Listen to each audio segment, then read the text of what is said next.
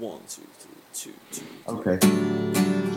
So, um, yeah, you, you were saying that you really like both of these songs, I believe, right? I love I love both of these songs. I don't just like them. I love both of these songs. One of my notes about both of these songs is that how could you not like either one of these songs? Yeah, this is it's really hard. It's like the Really hard. for for those of you who didn't read like the the thumbnail or whatever, this is um we're doing Money Trees by Kendrick Lamar and um you can't always get what you want by the Rolling Stones. Um and yeah, they, they are both great songs. And I have to admit that I was not familiar with the Money Trees song before we planned this out. You said, you know, you need to go first of all, you said you need to go listen to that whole record. But um the definitely that song is one of the ones that stood out. It's just like where has not where has this been all my life, but I mean this was I guess that came out when my oldest daughter was little and it just kind of got lost Yep. in the ether or whatever. And I was like, oh, this is this is good. This is good stuff. So I'll tell you, that happened to me when my daughter was born. Like most hip hop that came out Mhm. like post February 07, like Yeah. summer of 08, I pretty much missed because of my Yeah. kid. So I understand that. Let me ask you a quick sidebar question. Sure. What other songs stood out? Did you listen to Good Kid, Mad City all the way through? I have not had the chance to listen to like every single song all the way through. Um, I mean, I obviously knew the swimming pool song, and I knew um the "Bitch Don't Kill My Vibe" song. Like I, those, those I had heard before. Um, and there, it strikes me that there there are reasons that those were singles. Like those were, um, they have that that vibe to them. Um, so I really like both of those. Um, the the real song is really really good too. Yes, that's my favorite song on there. um we'll I, we'll probably do we don't want to get into that too much now we'll probably do a whole another episode using that one and um any That's number of special, special. that's, that's that's a good song um but i will again most of these songs other than like the famous ones they played on the radio that i've just named um i've not listened to more than once or pieces of once um like i said i've not been in the i mean this is for those of you don't know i'm a teacher and so this is like the end of the school year and i'm kind of so i I have both end of school year stuff um, that's going on now and um small child stuff that's going on now. I have a three year old and a one year old. So there's not a ton of time to just like sit down and listen to Good Kid Mad City as as, as good as it is. So, but that's that's on the it, it seems it feels like a summertime record. Like it feels like that, that that that's the vibe that I get from it anyway. It um it feels like very um it's almost like it's still West Coast because it's really funky Yeah. and really groovy and really catchy, but there's something dark and dense about it. Oh yeah. It is darker than a lot of them are. Or the Yeah. ones I'm familiar with anyway. Yeah, it doesn't it doesn't feel like like Dr. Dre or DJ Quik or like E40 or Too Short or Ice Cube's big hit or Snoop, definitely not Snoop's big hit records. This is like a different type of vibe that he's on, but it's still that same West Coast groove and that kind of funk to it. And so it's it's really um you know, I mean, obviously as I think people are realizing Kendrick is really good at pushing the boundaries of things. Yeah. And even this Money Trees is kind of like even is uh pushing the boundaries of like because this was an anthem hmm and it's a West Coast anthem, and this is where everybody's saying your bitch comes from. You know what I mean? It was really Okay. popular. yeah, like this is where this is where every it kind of caught fire. So this was the this was the dope song on the album that everybody gravitated to that wasn't the single. You Yeah. know? it, it, it feels like you, you stick your arm out the window and you're doing this kind of deal like that's that's that kind of smooth um but but you're right he is both on this song and on many of the other songs uh, is talking about some darker stuff this is not um just all, it's not all party songs this in contrast to the last two we talked about um but no no this is this is i wouldn't call it dark dark but like it, it is like on the Yeah. it's It's not ain't nothing but a G thing. I mean, it's not that kind of Right. This Yeah. is um This is like a closer to. This is what I mean. This song is closer to like a Bird in Hand by Ice Cube or something like that. And if you're not familiar with a Bird in Hand, like just go listen to it. Yeah, yeah. It's one of Ice Cube's better records. This isn't like a Good Day by Ice Cube. Yeah, I obviously know that one, but like, yeah, yeah. It, it's it's not that, but it's kind of at the same level. mm, yeah, okay. in a lot of ways. Yeah, and and it's it's it's a modern day, what you would say, hip hop classic. Okay. it- it- like again, this was the first time I'd heard it. I mean, I've listened to it, you know, a dozen times over the past couple days, but um, it's yeah, it, it just it sticks with you, like like, Yeah. and and obviously you're going to be able to tell me more about it, but um, it's it's one of those things that um, I don't know. It's, it's hard to explain. Like the one of the things that I've noticed um, on a lot of the songs that that crossed over into like the wider culture, and this one, either if if it did, I wasn't familiar with it. I mean, it's um, is is that they have melodic hooks to it, um, and that's and I've I've been walking around. I, this is one of the notes that I wrote. Like I've been walking around seeing Halle Berry, Hallelujah, like for the last 24 hours now. Like it's just it just sticks, and it's just one of those one of those things. So, and I'm not sure exactly what is what it, what it means or what he's talking about, but it but it does but it does stick. Well, no, well, well, let's unpack some of what it means. Yeah, please do. Well, I actually wanted to go to the hook first because a lot of the times when I talk about Kendrick, I talk about how sometimes what he does Mhm. is so visceral and so poignant that it doesn't connect. Listener wise, this is the antithesis of that. Oh yeah, This connects. So let's go to the hook. It go Halle Berry or Hallelujah. Now, one thing that I'm starting to notice from him over the course of time, and this was very on early on for him, obviously, because it's on the second album, but lust is a big theme for him. Yeah. So Halle Berry is the lust. Yeah. Hallelujah is the savior. And then right after that, what's the next bar? Pick your your poison. poison. Yeah, Tell me what you're doing. And then it gets personal. And then it gets Mhm. into black culture. Everybody gonna respect the shooter. But the one in, in front front of the gun. gun lives forever. Yeah. That's timeless. Yeah, That's timeless thought right there. That's brilliant, excellent writing. See, he gets you with the Halle Berry hallelujah, Mhm. but then he hits you with that poignant and you're shot. like, oh, Right. And then he breaks down himself. And I've been hustling all day, this away, that away, through canals and alleyways, just to say, money trees is the perfect place for shade. And that's just how I feel. Mhm. How many people feel that way? How many people feel that way after a hard day of work? How do you Yeah. feel when you feel, uh, you know, everything that you're going through right now with uh, being slightly, you know, under the weather, Yeah. having a one year old and a three year old? It's end of the year with these high school students. it's it's tough. Right? Like it's Yeah. You want to get to the money trees in the shade. yeah, you're Mhm. ready to be done with it for a little bit. Yeah. Yeah, And or just so- or at least have it have like the the baby's asleep now. Um, and so it's you get those pockets in the day where you're like.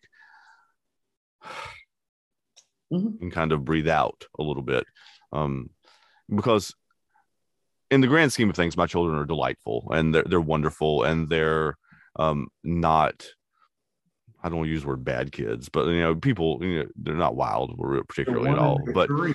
they're one and they're three. It's normal. but but yeah exactly that she is um a wrecking ball like the little one is and it just that's just and like you said it's, de- it's developmentally appropriate that's what you should be doing but it's a lot so Mhm. um Both things can be true.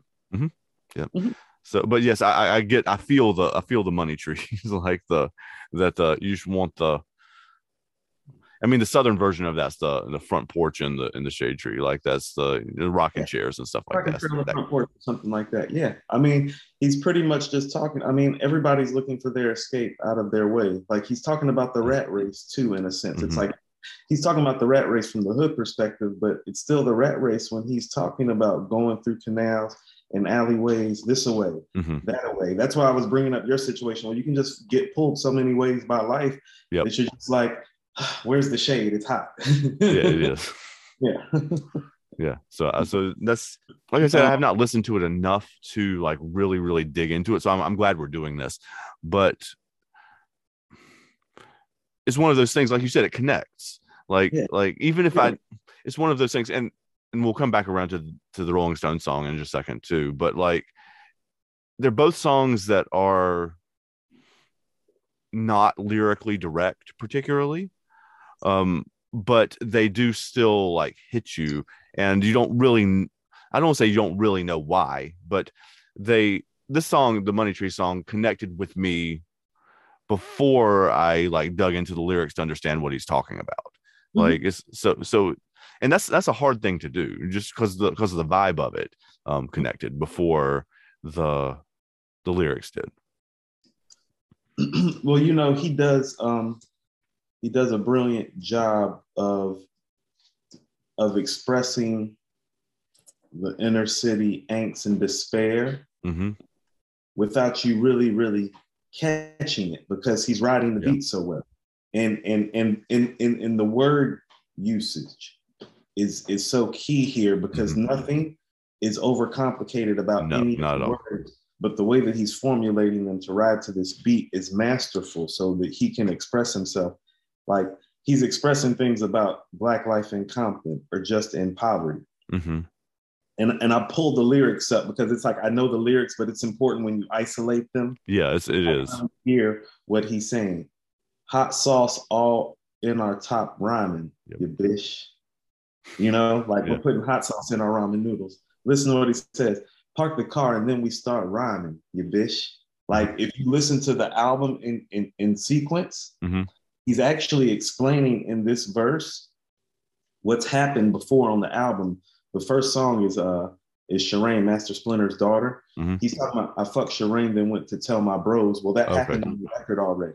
When he's talking about the car, park the car, and we start rhyming, that's backseat freestyle. Okay. He's talking about the album on the album. he's That's like very meta. Yeah. well, why I was telling you about it being the West Coast Illmatic is because he's explaining like a day in the life of Compton, and Illmatic is kind of like a day in the life in Queensbridge, and it's done poetically so well that you miss a lot of the despair initially because the melody and the Mhm. groove and the hooks are so Because you're doing like this right there and like, oh, he's talking about some. Wait, no, Yeah. no. Like- this is right. like he, he slips a line about Uncle Tony getting shot in the head, like in, in Yeah. the middle of all of like, it's just like, Yeah. oh, Listen, he goes gang signs out the window, you bitch, hoping all of them offend you, you bitch. Like you, know, Yeah. He he sliding in, but it's so catchy, it's so groovy. You're like, oh, did he just did he just say? wait, yeah. Like, oh, You're like, Did, yeah. did I catch that right? Yeah. But this is about the despair. Listen to what he's saying. The only thing we had to free our mind. He's talking about the rhyming. He's like, that's where the rhyming came from. It, this song is about escapism.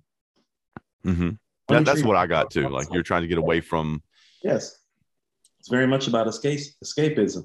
And then listen to what he says. He goes right back to the moment and gets visual with you again. He said, then freeze that verse when we see dollar signs. Mhm. So listen to what he says after that. You're looking like an easy come up, you bitch. That means they're about to rob somebody. They see somebody. there's lots of robbing stuff in there, right? Like, it's, Yeah, yeah, yeah, yeah. So they're talking about, and listen to what they're saying. A silver spoon, I know you come from, you bitch. and so they're saying, so now that now the angst is being expressed about the poverty disparity, okay? And then he goes, that's a lifestyle that we never knew. And now you feel the personal despair about it. It's like, yeah, Yeah. I don't know nothing about that. And, and and it lets you know how deep the despair goes on the last line. Go at a reverend, go at a reverend Mhm. revenue. it's like, ooh, And, and and so let's go to one of the things that he is masterful at and one of the best ever at. Mhm. That's ending verses. okay. He's one of the best verse enders ever. That's part of what is so striking about him as an MC. I've never considered him lyrically to be Black Thought. No, that's that's a, that's a high bar, dude. No, no, it is an extremely high bar, but he's just as good, if not better, than almost all of them Mhm. at hitting you with the ending that's just like, Ooh, okay, that's all over his last album. His last album is actually like a master class in like ending a song verse wise. okay. It's actually one of the better points of his last album. I'm talking about Mr. Morale. Mr. Morale, yeah. So, so you're getting a whole lot about Compton, about Kendrick, about the album about inner city, about poverty, about Right. the economic despair, about how the economic despair looks from the poverty level from somebody who's living through the poverty. Mhm. So much stuff. It's 16 bars. Yep. One verse. One verse. Yeah. So the song is deep like that. And I know uh, we could go in further and talk about this song all day. But uh, one thing that I wanted to ask you, I mean, Mhm. because I'm familiar with the Rolling Stones, you can't always get what you want. What made you want to juxtapose this to Money Trees? I found that to be fascinating. it's all full disclosure i've i've been looking for one to pair with that song anyway like just because i love that song a lot um but you can't always get what you want is the head the title of that song is the theme of money trees too. Like you can't like you're you're you're trying to get something i mean that song we'll get into it more later but like is more um about misconnections like at a party kind of more or less. I mean that's how the song is framed anyway. Um where you're like what you, you're there and you're like seeing people that are all want to be connected with other people but are just like missing it because they're drunk or they're whatever. They're like not like all there. Um but the the frame of the song is not as important as the the chorus which is what's quotable. You can't always get what you want but if you try sometimes you get what you need right? That's and that feels to me thematically very similar to what Kendrick's getting at. Like he is um living or narrating a story of living in poverty um, and econ- economic struggles from what you just said, and um, is talking about robbing reverends or what, or like robbing people's houses while they're at work, um, which is um, the what you need part, I guess, Yeah. sort of like it is. That's that's how that's how he's solving the problem or the i don't know if the, that is like an autobiographical detail of him or it's just part of like the persona like it's a storytelling you know thing but um I think it's that, that's why i connected those two in my Mhm. head anyway No, I actually felt thematically these things are expressing similar endpoint notions, if that makes sense. It's Okay. like the expression of it in the song may not be as clear, but the overall theme, and there are like connecting points. And I think you did a good job of connecting those. So, so I understood it. It's just like at first, at first time, I was like, why did he pick such? And then I thought about it. I was like, well, then even melody wise, both of these melodies are really infectious. And both of these songs are really masterfully put together from beginning to end. And I think there's like um, a deeper message hmm about acceptance to both of these songs. Yeah. About acceptance of what what your life is and um Mhm. and that doesn't mean it's like the end of the james baldwin essay the notes of a native son which i teach all the time um where he Sure. says like you can't um I, I, I here I'm, I'm going to have to pull it up because i want to quote him correctly um he says something like you have to um the man to survive in this world um has to like hold two ideas in his head which seem to be in oh, opposition oh, oh, which yeah, i- yeah. one of them is that the world is as it is and that there are going to be are going to be people against you. I'm paraphrasing it badly because james baldwin is an incredible writer and uh, i don't want to do not justice to his words but No, you I- have to kind of accept things as they are and the people as they are but you also have to try with all of your strength to change them. Like you have to do both of those things and that's kind of the idea that i'm getting i guess No, no, no, no. I know exactly uh, what reference you're speaking to. I think James Baldwin is uh, is extending upon the thought of uh, W.E.D. Uh, W.E.B. Du Bois' thought about the veil Yep. of the black man. This is more of the practitioner of it, in, Yeah. uh, in, in more of a updated thought. Not even saying a better one, but that's kind of where that that, that pattern comes from. But but you're Mhm. right. Like, th- this is all over both of those songs. Yeah. Yeah. Yes.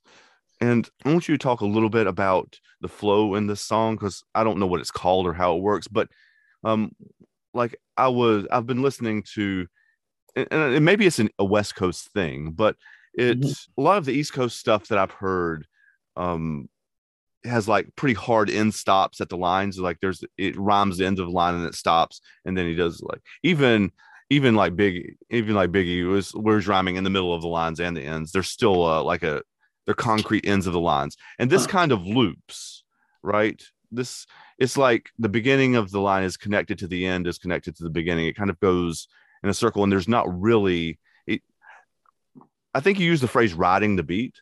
I believe is what what you said, but like like it he, he's like there's not the same kind of pauses at the end. It kind of goes. The pauses, the pauses, the pauses are more rhythmic. They're they're, they're Yeah. more in line with uh, maybe, okay, they're more in line with the composition of maybe actual music than maybe the composition of a 16 bar format. Okay. So thereby, the words are sh- shorter and more Mhm. choppy, but flow together better because of how the endings go together and are pieced back together to start it again. I think the person who is most probably notable notable for that on the West Coast is Snoop, probably the ability to do that. But it is a trait artists. Like one of the things that I love about Money Trees is he, he's like because they're from Compton, Mhm. which is of course South. Southern California, right. Right. But he goes bump that new E40 after school. Well, that's Bay Area. I was about to say E40 is Bay, right? Yeah. Yeah, that's no Cal. Those are two different worlds. I'll tell people all the time. Southern California, Northern California could be like like North Carolina, and South Carolina, two totally different states. Like there, Yep. there's more difference between Northern Cal- Northern California and Southern California. There is between North Carolina and South Carolina by For far. sure. Yeah. No, my, my wife is from or lived Oh, yeah. most recently in San Francisco or north of San Francisco. So yeah, and, and I've not been to LA, but I I mean I have friends that live there or whatever. But it's um well yes, it's a whole different whole different Yeah. world. I remember the first time I went to the beach, like the Pacific Ocean beach. We went Monterey, essentially, which is in in northern California, probably three hours south of San Francisco ish. Um, and I mean, it's it's the rocky and cold and whatever, and it's beautiful. I mean, and we I went in like the end of July, and it was like you know sixty degrees, and it- it's beautiful, but it's you're wearing a hoodie out on the beach, and- which is not L.A. at all. It's not. So, and he he speaks about, and he, here goes the poverty. Back to reality, we poor, you bish. Another casualty at war, you bish. That's the despair. And then he Mhm. brings up the line that you're talking about, two bullets in my Uncle Tony head. And now he's getting reflective because Mhm. he's gone. He say one day I'll be on tour, you bish. Like now he's Yeah. remembering what he said because he's gone. That's how the despair, and listen to what he's doing. The whole you bish is what's taking all of the pain and taking all of the edge off because people are so locked in on that. And that's the groovy and the wavy part about where he's hitting you with the simple stupid. Yep. And you're getting lost in that to the point that you're rapping the stuff. You're like, hold on, his uncle's dead. Like, hold on. yeah, like, wait, yeah, he he like just kind of slides that in there. Right. They're throwing up gang signs out the window. Like, hold up. like, yeah. But it doesn't sound like that or feel like that, does it? No. but he, he also that. uses the yabish part to connect the lines together like that's Yeah. that's what makes it loop like that echo Yeah.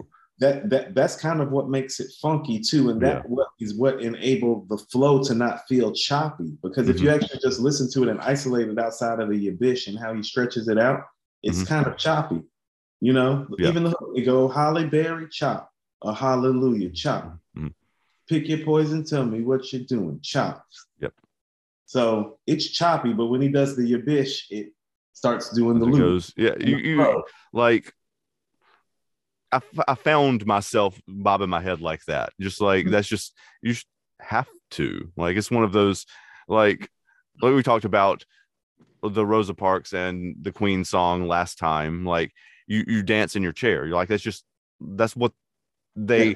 and that's what great songs do. Like you you find yourself kind of grooving in your seat or stand or wherever you are just reflexively almost like you can't you're not even thinking about it like oh, i'm going to dance to the song it doesn't happen like that you just it just kind of just kind of go like that's just how it is Oh, it happens. And you know it when you hear it. This is Yeah. one of those songs immediately that when you hear it for the first time it comes on, you're like, oh no, I like this record. That's what I mean about Yeah. both of the records. It's like, how can you hear both of these records come on and be like, I don't like that? Nah. Yeah. Nah. Yeah. There's there's a reason um you can't always get what you want is like if if you have never put on a rock and roll album in your whole life and you're listening because I know you have, but like if Mm-hmm. somebody listening to this hasn't, and you still know this song, like this song has been in like hundreds of TV shows and movies and whatever. They play it in all kinds of like super dramatic, sentimental moments. Like it's just part of popular culture. Yeah. The song, yeah. The Stone song is part of popular culture. I want to uh, do uh, show one more thing about uh, yeah, definitely. trees, and then we can kind of slide over to the Stones, of course. He's speaking about how we spend the black dollar on one bar in Mhm. here that I think is very important that people miss. Like that's why I said we could spend like all day unpacking this song. He says, "Pull off at churches with Pirelli skirting." Okay, Mhm. so they have church's chicken, which is like literally the worst, cheapest chicken that you could Okay. buy.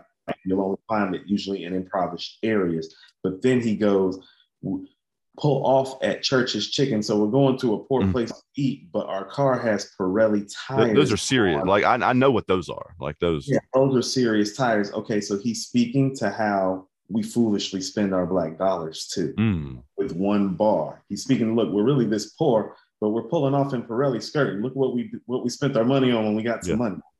Yeah. So he's strong, and this is one of his better moments, like Yeah. ever. and, and implying that is is he implying that they should be spending it on better food? Like, is, is that part of the the implication, or am I? Is that not?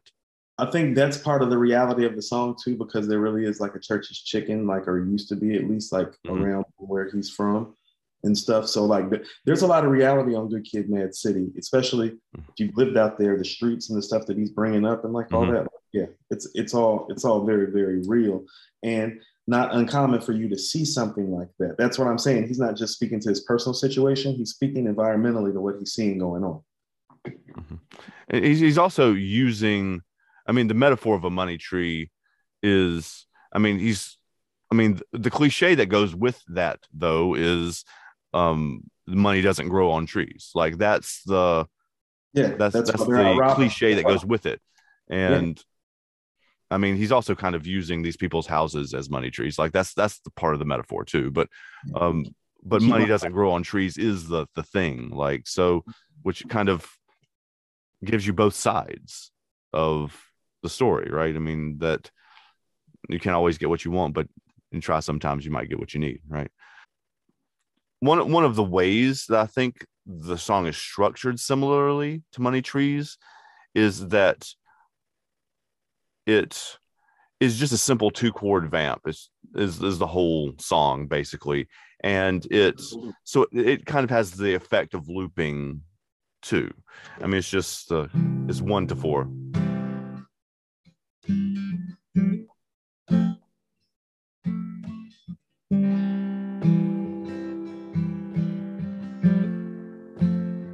Right, it's just that over and over again.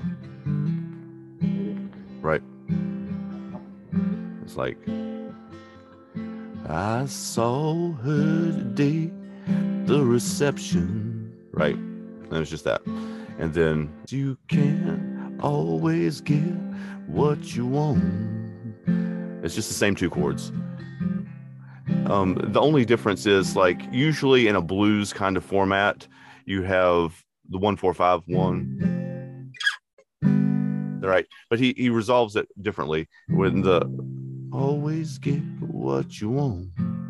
But if you try sometimes, you just might find you get what you need.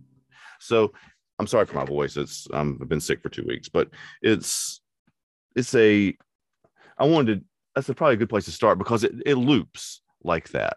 Um, it's just two chords over and over and over that connect and pr- propel the song forward, even though it's doing it kind of slowly. It's a simple two chord vamp that is that that does the same thing I think Money Trees does, where it just kind of connects the ends of the lines and just moves forward. Even if it's a slow vibe, it's still it moves it forward in the same kind of kind of smooth way. No, it's both of these songs are very funky and Mhm. groovy, both of them. Yeah. Um, I want to talk about the beginning of this song. You know what my note was? Just the No. Tell me. I when I heard it again because it's been a while since I've actually Sure. listened to the record from the beginning and Mhm. not caught it on some sort of commercial ad or Right. something. It's everywhere. from, from onset, like from onset. I was like, remember when uh when Will Ferrell's like losing his mind in old school and he's like, it's glorious. that's, Yeah. that's how I felt when the record came on. I'm like, this re- the come on is like epic, and you're almost like, this a Rolling Stones record? Like, For those of you who don't know, it starts with um, the I looked it up actually. It's the London Bach Choir. It's, it's a choir, a full choir singing the what what is the first verse and the chorus um, yes. before Mick starts singing. Okay, so first of all, it's like they brought everybody in town out to do this record. hmm That's one of the beautiful things about this record for me is, is that, well, it's really hard to implement all these sounds hmm and instrumentations, live instrumentations. Oh, yeah. That is clear to hear these live instrumentations and voices. And I was put thinking, I got in quotations, choruses, choirs, wasn't but and it's all put together brilliantly and it makes sense. Yeah, And it does, it- and, and that's hard to do. I mean, the, those of you who don't know who have never heard this, this is like seven and a half minutes. This is one of the longest um, rock and roll kind of songs. And like I said, it's based on this just like a two. It only has three chords in it, and one of the chords only gets played like a couple times. So it's really just two, basically.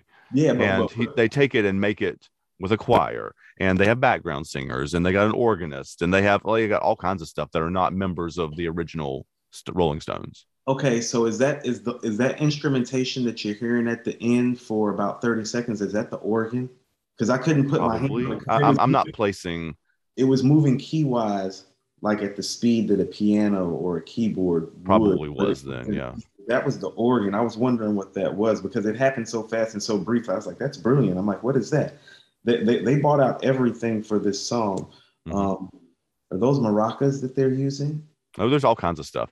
Um, Mick Mick will do Mick Jagger, the lead singer for the Rolling Stones. I know you. I'm explaining this for the people. I know you know this, but um, we'll also play sometimes on stage. We'll play like a tambourine or maracas, like while he's singing too. Like he's, um, that's that's a pretty common, um, especially British lead singer of this kind of generation, um, do do that pretty regularly. Um, Mick Jagger is one of the first um, one of the front men, one of the first front men for these kind of bands that is not playing an instrument at the same time. He's just there singing. Um, so he, I mean, he can play instruments and he does the percussive stuff or whatever, but, but they had two guitarists already and whatever. And he, he never plays on stage really. Okay, I didn't know that he could play. Fascinating. All right. Um, I put for our hip hop listeners, Mhm. I put if you don't know who Mick Jagger is, I have a hip hop line that will contextualize it for you. Good. Perfect. From Jay Z. Mick Jagger invented swag, popping bottles, putting supermodels in the cab. Mm-hmm. That's that, that was Mick. Mm-hmm. That was Mick. Yeah. That's your hip hop contextualization for who he is. But stylistically, vocally, he's very throaty and captivating. hmm And I, I, I immediately heard, kind of going back to the song Otis that I just quoted from Kanye and Jay. I can tell he's an Otis Redding and Bobby Womack fan. Is that? Yeah. Yeah. Yeah. they, were big time into the, the soul singers of the sixties. Like No, that's, they, they play a lot of songs that are they even covered some like they played they played a lot they took a lot of that style Mhm. from He's got the chops to do it. Mhm. Yeah, Yeah, and the- he doesn't have the like mick jagger is the opposite end of the vocal spectrum from from freddie mercury who we just talked about. Like he Right. is not he has he is good at what he does. He um he is dancing on the stage. He is um he is an entertainer for sure but um i mean i, I know it's you, you can't if you just say he's not freddie mercury as a singer well duh nobody is freddie mercury a yeah, yeah, yeah. but he's he's not that kind of pyrotechnic singer. But um you can't get what you want but you sometimes you get what you need right that's like he, he and he does and he gets ex- most of their songs are pretty simple So, because well, well, that's what I mean about the line about how he invented swag. Mhm. He has um the type of confidence on record that is infectious that you can even hear on record, and that's Right. hard to pull off. Like that, that's that's all time high level charisma and confidence Yeah. when it comes off on record. Like we know it comes off on stage and who he is on stage and who he is behind the scenes. Like that's known. But when you come off on record that way, like he's he sings with conviction. And it actually made me think of another black soul singer from the 60s. And I think this is the most accurate comparison. David Ruffin from the Temptations. Mhm. Okay, I can get with that. Yeah, love Yeah. some. I mean, that voice though, Yeah. man. But but but but but but David's got that deep. I mean, David Ruffin, I mean, is a better singer than Mick Jagger, but Mick has some of that and uh some of that vocal wise throatiness in him, and David has a lot of Mick swag. You feel me? That's why I Yeah. started the comparison because, like, no, David was kind of tall and dashing's kind of known behind the scenes, like, oh, you know, this guy, you You know, know, he, he and, and Mick and Mick wasn't even that way behind the scenes. Th- These are like we talk about the Beatles and the Stones being like the two prototypical rock bands. Like the the there are others that come after them, but most rock and roll music, not every single bit, but most rock music that comes after the 1960s um, is at least in part modeled on one of these two bands, the Beatles or the Stones. And the Stones are the bad boys. Um, the Beatles are kind of like the hippie, in their later years anyway, kind of the hippie, um, um, Hare Krishna, Uh, like that kind of stuff. Yeah, but um St- stones are like i mean you you saw mick at studio 54 with freddie mercury and all the and bowie and all those guys. Um th- their leather jackets their their cigarettes their the um i mean this the song comes off an album called let it bleed.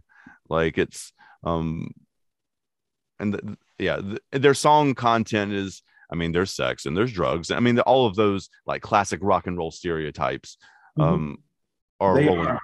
they don't Yeah. originally come from the rolling stones But... they're the prototype. mhm. they're the one that everybody's copying Yeah, they're the prototype. So I thought, and, and this was just one of the questions that I had, and I think you actually answered it. It's like, do did all the big like rock stars hang out together the way like the big rappers do? You know, like because it's like when um like Nas has a song on King's Disease 2 last year where he talks about Death Row East, where he talks about having a run in Tupac with Tupac. And he mm-hmm. used hang out with Biggie before they were both signed. It's like, did the rock stars hang out with each other? But you just spoke to David Bowie and Freddie Mercury and Mick all in Studio 54. So that kind of answers my question. But my next question would be Were anybody from the Beatles and the Stones like cool? Was there like any competitive, like, they're not like they're they're like there's, I mean, they're they, mo- they moved in the same circles like Yeah.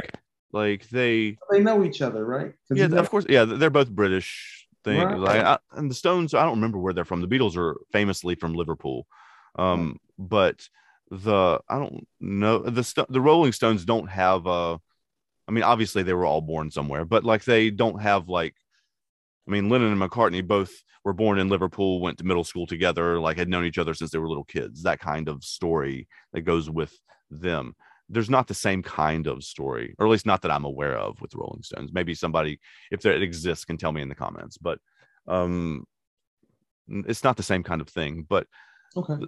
the stones had uh have still actually they still play live um and they're in their 70s now the ones the members that are still living um and keith richards should not still be living like he he was one of the most famous like drug addict like drink you under the table drug you under the table kind of like like there's no way his body should have survived that. Like their their original not their other guitarist brian jones he's a multi-instrumentalist was also a drug addict in the 60s and he died like in the mid 60s late 60s um like right before this album came out actually. Oh, um mhm. the but keith richards was every bit as much of a an addict and he has survived and still plays now and he's i don't know how old he is 70 something um We have no idea. No. Um, but but anyway, the, the point I was making is that the Stones had the Beatles, the Beatles were 1960. I mean, in their famous period, like 1962 ish to 1970. Like that's. I mean, they still play. They played together before that, but like that's when they were famous. And the Rolling Stones came out about the same time in early 60s, but they still play now and they're still releasing music now. Um, so th- they're. I mean, like most people know "Start Me Up," the song "Start Me Up." Um, that's like early '80s. Um, so like 25 years after their, or 20 years really after their like first come up, um, is he's still playing? They're still playing songs like that. Um, but at the same time, they're not. They're a band, right? The and they don't or have not worked without each other in the same way that the Beatles were able to. Like Mick Jagger has solo album stuff, but um and the others have like side projects or whatever too, but they they're not I don't say they're not good because I'm not really familiar with them, but they did not penetrate into the popular culture really. Whereas I know we and we have talked you know behind the scenes about the problematic nature of the Rock and Roll Hall of Fame. So leave that aside for a second. But um, all four of the members of the Beatles are also in the Rock and Roll Hall of Fame as individuals too. Individuals. Correct. Yeah. So they all had productive, impressive careers post um, being a member of that group too, in a way that the the Stones didn't. I don't know if they didn't try to or just didn't, but I think that goes down to the songwriting, actually. If we yeah. just being about it. But here was something that I did realize. Like timeless themes make for timeless music. Mm-hmm. It's another, this is a prime example of a timeless yeah. theme providing timeless music. and it's also really, when you really listen to what's going on, it's just a great jam session. Yeah it's like it's got a little bit of everything that you would want in a jam session. Like the chance at the end is that mm-hmm. that's coming from that's not the choir. The choir is at the beginning. The chance at the end is too. I'm like, that's not the Stones. That might be. Is that another? Is that some more background singers? Yeah, singing? they're different background singers. Yeah. Yeah, and they sing harmony in the choruses near the end too. Like that. yeah, that that that part, and I, and and it really made me say this at the end. They're the stadium flow kings. Mm-hmm. Their stuff's made for the stadium. Oh yeah, it is. On in the stadium, it's live, man. Yeah. yeah.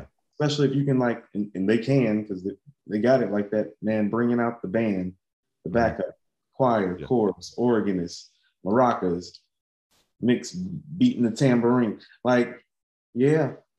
Like you can start. Usually they'll play, as I remember. I've never seen them live. I've watched videos and stuff. Sometimes they'll play like the like an audio clip over the speakers of the choir playing at the beginning of the song but this mm. song it has a crescendo right like it it gets like you could start and they do start basically with just um keith playing the guitar and mick singing like the first verse after mm-hmm. the choir, choir part like is just that and it's almost like every verse and every chorus they add more to it and mm-hmm. it becomes this huge thing by the end. Um, yeah. It's got momentum, mm-hmm. crescendo, which is which is hard to do over seven and a half minutes. Like it's and to keep it up. It is. That's why I said it's a jam session of the highest order because I can't think of a seven and a half minute like rock song that carries you to the end as easily as this one do- does. It's like an easy seven and a half minute listen. Yeah. It's not like it's not like oh my god, like this song should have been over a couple minutes ago maybe, or it's yeah. no, it's, I don't know. It carries all the way to the end. It's very very accomplished. Mm-hmm. Yeah, there's some that do that, like Stairway to Heaven does, for example. Like that's also that long, but the, the Stairway to Heaven also has like ten different parts, and this is just and this one is just like two chords. So it's, yeah. it's, it's, they are both There's incredible songs, yeah. but they're they they're very different in how they execute that. Yeah, yeah. There, there's more going on in the actual instrumentation of Stairway to Heaven. Oh yeah, tons more, tons more. Yeah. Um, all of them are. I don't want to say better musicians because they're not trying to do the same thing, but they are. Just sounds better they would be i guess what we would call more technically proficient musicians. Like they are like robert plant has a higher voice and can sing more different notes and jimmy page can play more guitar like he's more he's like all up and down the the guitar neck or whatever. It's, it's again it's not neither of them are better or worse. They're just doing two different things. Stylistically different. Yeah yeah, yeah. Okay. We'll, have, we'll have to get into zeppelin sometime too but that that's another one of those like prototype bands. I mean, they come sort of from the Rolling Stones school, but they're they're taking it and like exploding it out. Um, we'll get to that later. Um, yeah. Do you have any other questions about this? Like, it's it's it's a great, great song. Know? It is. Um, I did just put uh, very few songs are funky, groovy, classical, soulful, all in the first two minutes. Mm-hmm. Like it has all of those components musically in the first two minutes, you know? Mm-hmm. And that's a hard pull off. And that's part of like the buy in with the song and the instrumentation, even though it's kind of like it's the instrumentation on here is very carefully chosen because it's sparse, but mm-hmm. the instrumentation is still a highlight because of the different things going on with the maracas, with the um with the organ. Mm-hmm. It's it's not complicated, but the way that it's being placed is very delicate in mm-hmm. in a mm-hmm. way. It yeah. is, yeah. You you're getting what you need, right? Yeah. Again, I mean, it's it's it, it fits, right? I mean, it it's one of those songs that all of the pieces fit together, and there's not. It's hard to say about a seven and a half minute song that there's not a piece out of place, right? But there's not like there there's everything everything is there on purpose and everything is there because it needs to be. Um but you also have the same thing like they say about most great songs um most great songwriting that despite all of the instrumentation and despite all of the pyrotechnics and all of the add-ons and the you know multi-tracked albums and stuff like that that if it's really a great song somebody can sit there and play guitar like one acoustic guitar and play it and sing it and it still comes off. Or piano i guess. You can play the piano and sing it and it still comes off. And like this is this song also does that. Like like i could just sit here and play it on the guitar um by myself and it would still come off. It's it, would feel different. But the song still works in that. you want to know what it is? It's one of those things if you were to sit on your front porch and play it mm-hmm. people in your neighborhood walking by would sing the words like to it. Yeah. Yeah it's one of those. Yeah, yeah. like you could just sit out on your front porch and play it and like people would walk by be like hey they would do that. Yeah. Mm-hmm. and, and that's and th- and that's kind of coming full circle. That's the Halle Berry hallelujah part too. Like you you just kind of I got you it, it hooks you in like immediately. Yeah, I got you. Yeah. yeah. I got you. But, but that's and, and, and that's really that's really the point at the end of the day. Mm-hmm. To bring people into your world. That's what music does. Music is a world that allows you to express what's going on in your world or as you see it. But you have to get people to buy in. And so yep. the buy-in oftentimes is the groove, the melody, the words, and both yep. of these songs masterful moments. Yes. That's exactly right. Like I have been guilty, and I wrote this note down about the Kendrick, about the song particularly, and Good Kid, Mad City in general. Like I have been guilty with music and with sports and with lots of other things too. With uh, been guilty of of paying more attention to the narratives around it than the actual thing itself. Mm-hmm. Like, like I love reading music criticism and I love reading about albums and I love reading about teams and the trade season. I mean, all that stuff. Like that's interesting to me. Like all of the storylines that go with it. I, I'm a I'm a writer and I like stories. So like that's the that, that's interesting to me. But it's I, I was more and I was realizing this as I was listening to this song particularly and to the other songs on Good Kid Mad City that I had read a ton about the narratives around Kendrick Lamar, um, especially around um, To Pimp a Butterfly, um, which is when I was more familiar with it. That was when my daughter, the oldest one, was you know old enough that I could you know be paying attention to other things besides her. Um, and but but I remember reading more about it than listening to the record itself, mm-hmm. and um, that seems to be a thing that has followed him particularly over the last since, since to pimp a butterfly really. Um and it's it's the thing that you see with mr morale too that you're thinking of him or he's being portrayed as a genius and he is. Like his he's what what he's doing is really cool. But you also have to have the groove like you have to have both of the things. And and i'm understanding now that i'm going back to listen to good kid mad city what people are saying now what you you and mike have been saying particularly on according to hip hop. Like it's this is this is a cat that's capable of doing both right, right. he is capable of of being political and philosophical and narratively brilliant and make you sit there and bob your head. Right. and right. the the bobbing your head part's not missing completely but in in the later stuff but it's it's not like this song is. it's not like this. Okay. And so there's nothing wrong with pushing the boundaries and the limits. Absolutely not. His genius actually is in his genius for me is tied into a few things. It's his album making ability. Mm-hmm. It is his um his juxtaposed perspectives which okay.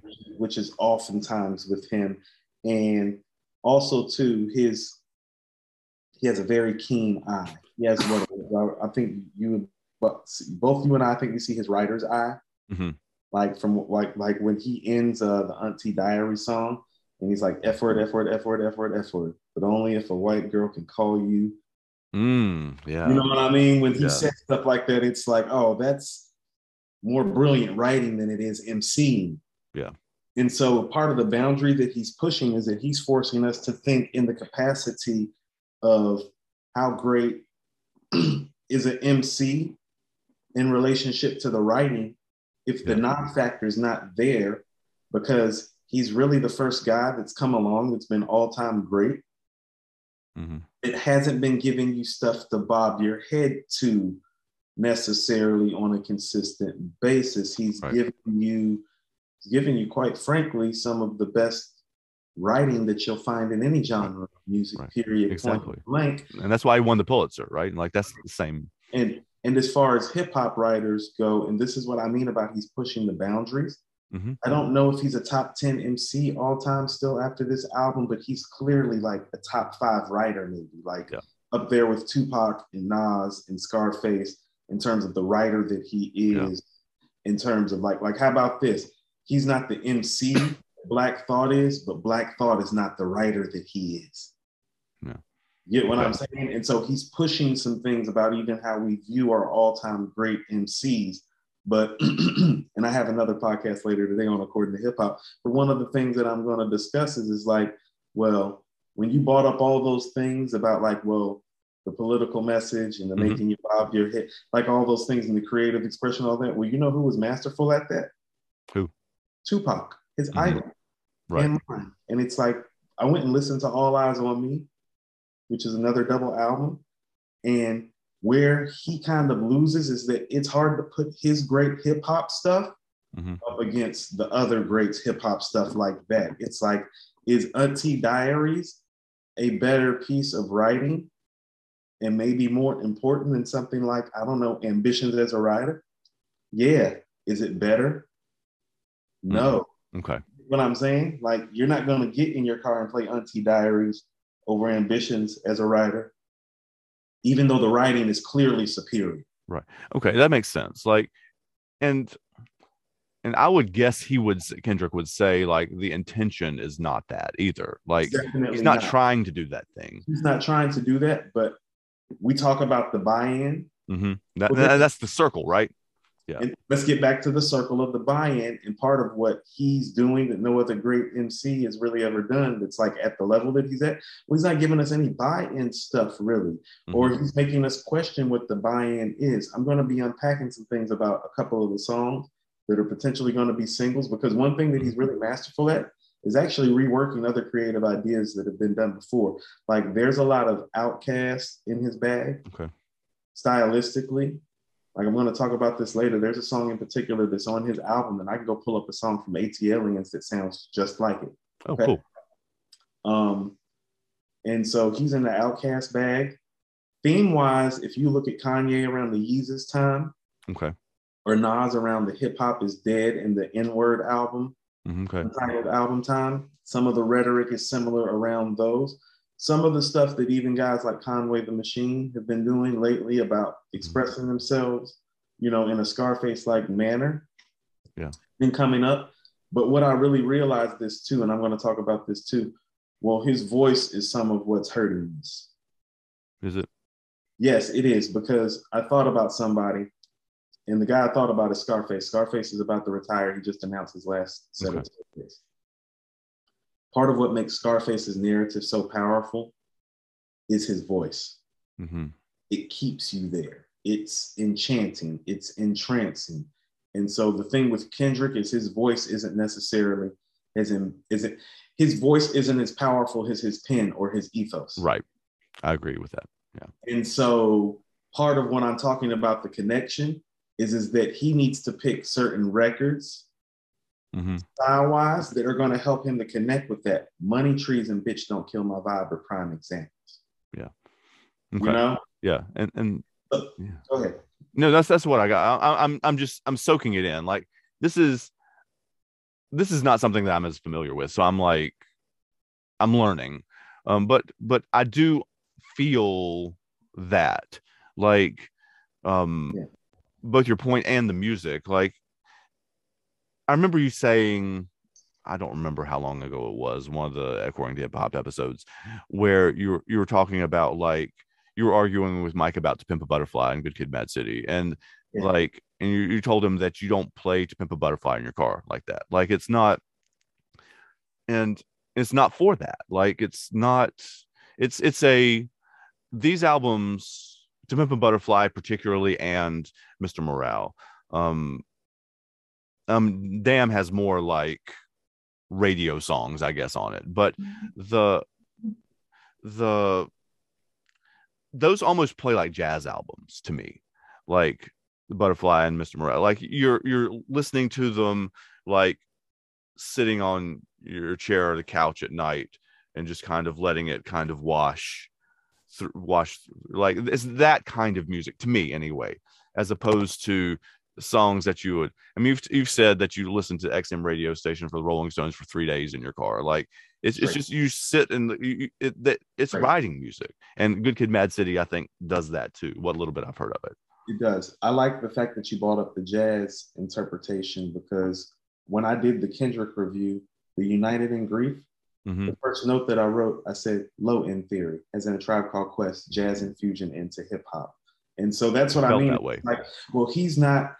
How about this? And I'm saying this respectfully for the generation that's heard him. He's not as creatively genius as people are thinking, but what he is is masterful at doing what people have done before, and is taking pieces of what people have done before him and are doing around him, and he does it the best writing wise in terms of putting it together. And aesthetically, in terms of piecing it together, he's the best at that. So he's not necessarily the best MC, but he is the best at taking the pieces of our culture and putting them together in a piece of work to digest. He is the best at that because he's the best writer right now. right And the Okay. best writer usually is the best one at contextualizing our plight and our situation. So he's that. And when I'm saying he's pushing the boundary, everything that I said really don't have anything to do with being a dope ass MC no making a dope ass album. Right. it's two different things Because you can be illiterate and not have any sort of real education and make not I mean not being funny, but it's like you can be somebody like 50 Cent who doesn't have a college degree, is not highly educated, make get rich or die trying. Mhm. and, and you definitely bob your head to that one like that's uh right that's and, and it's designed for that like that's what it's for um so there- there- there's just a lot of things with him, but yeah, but Money Trees is when I talk about him connecting. It's the all-time connect moment, maybe. For him. Yeah. and Yeah.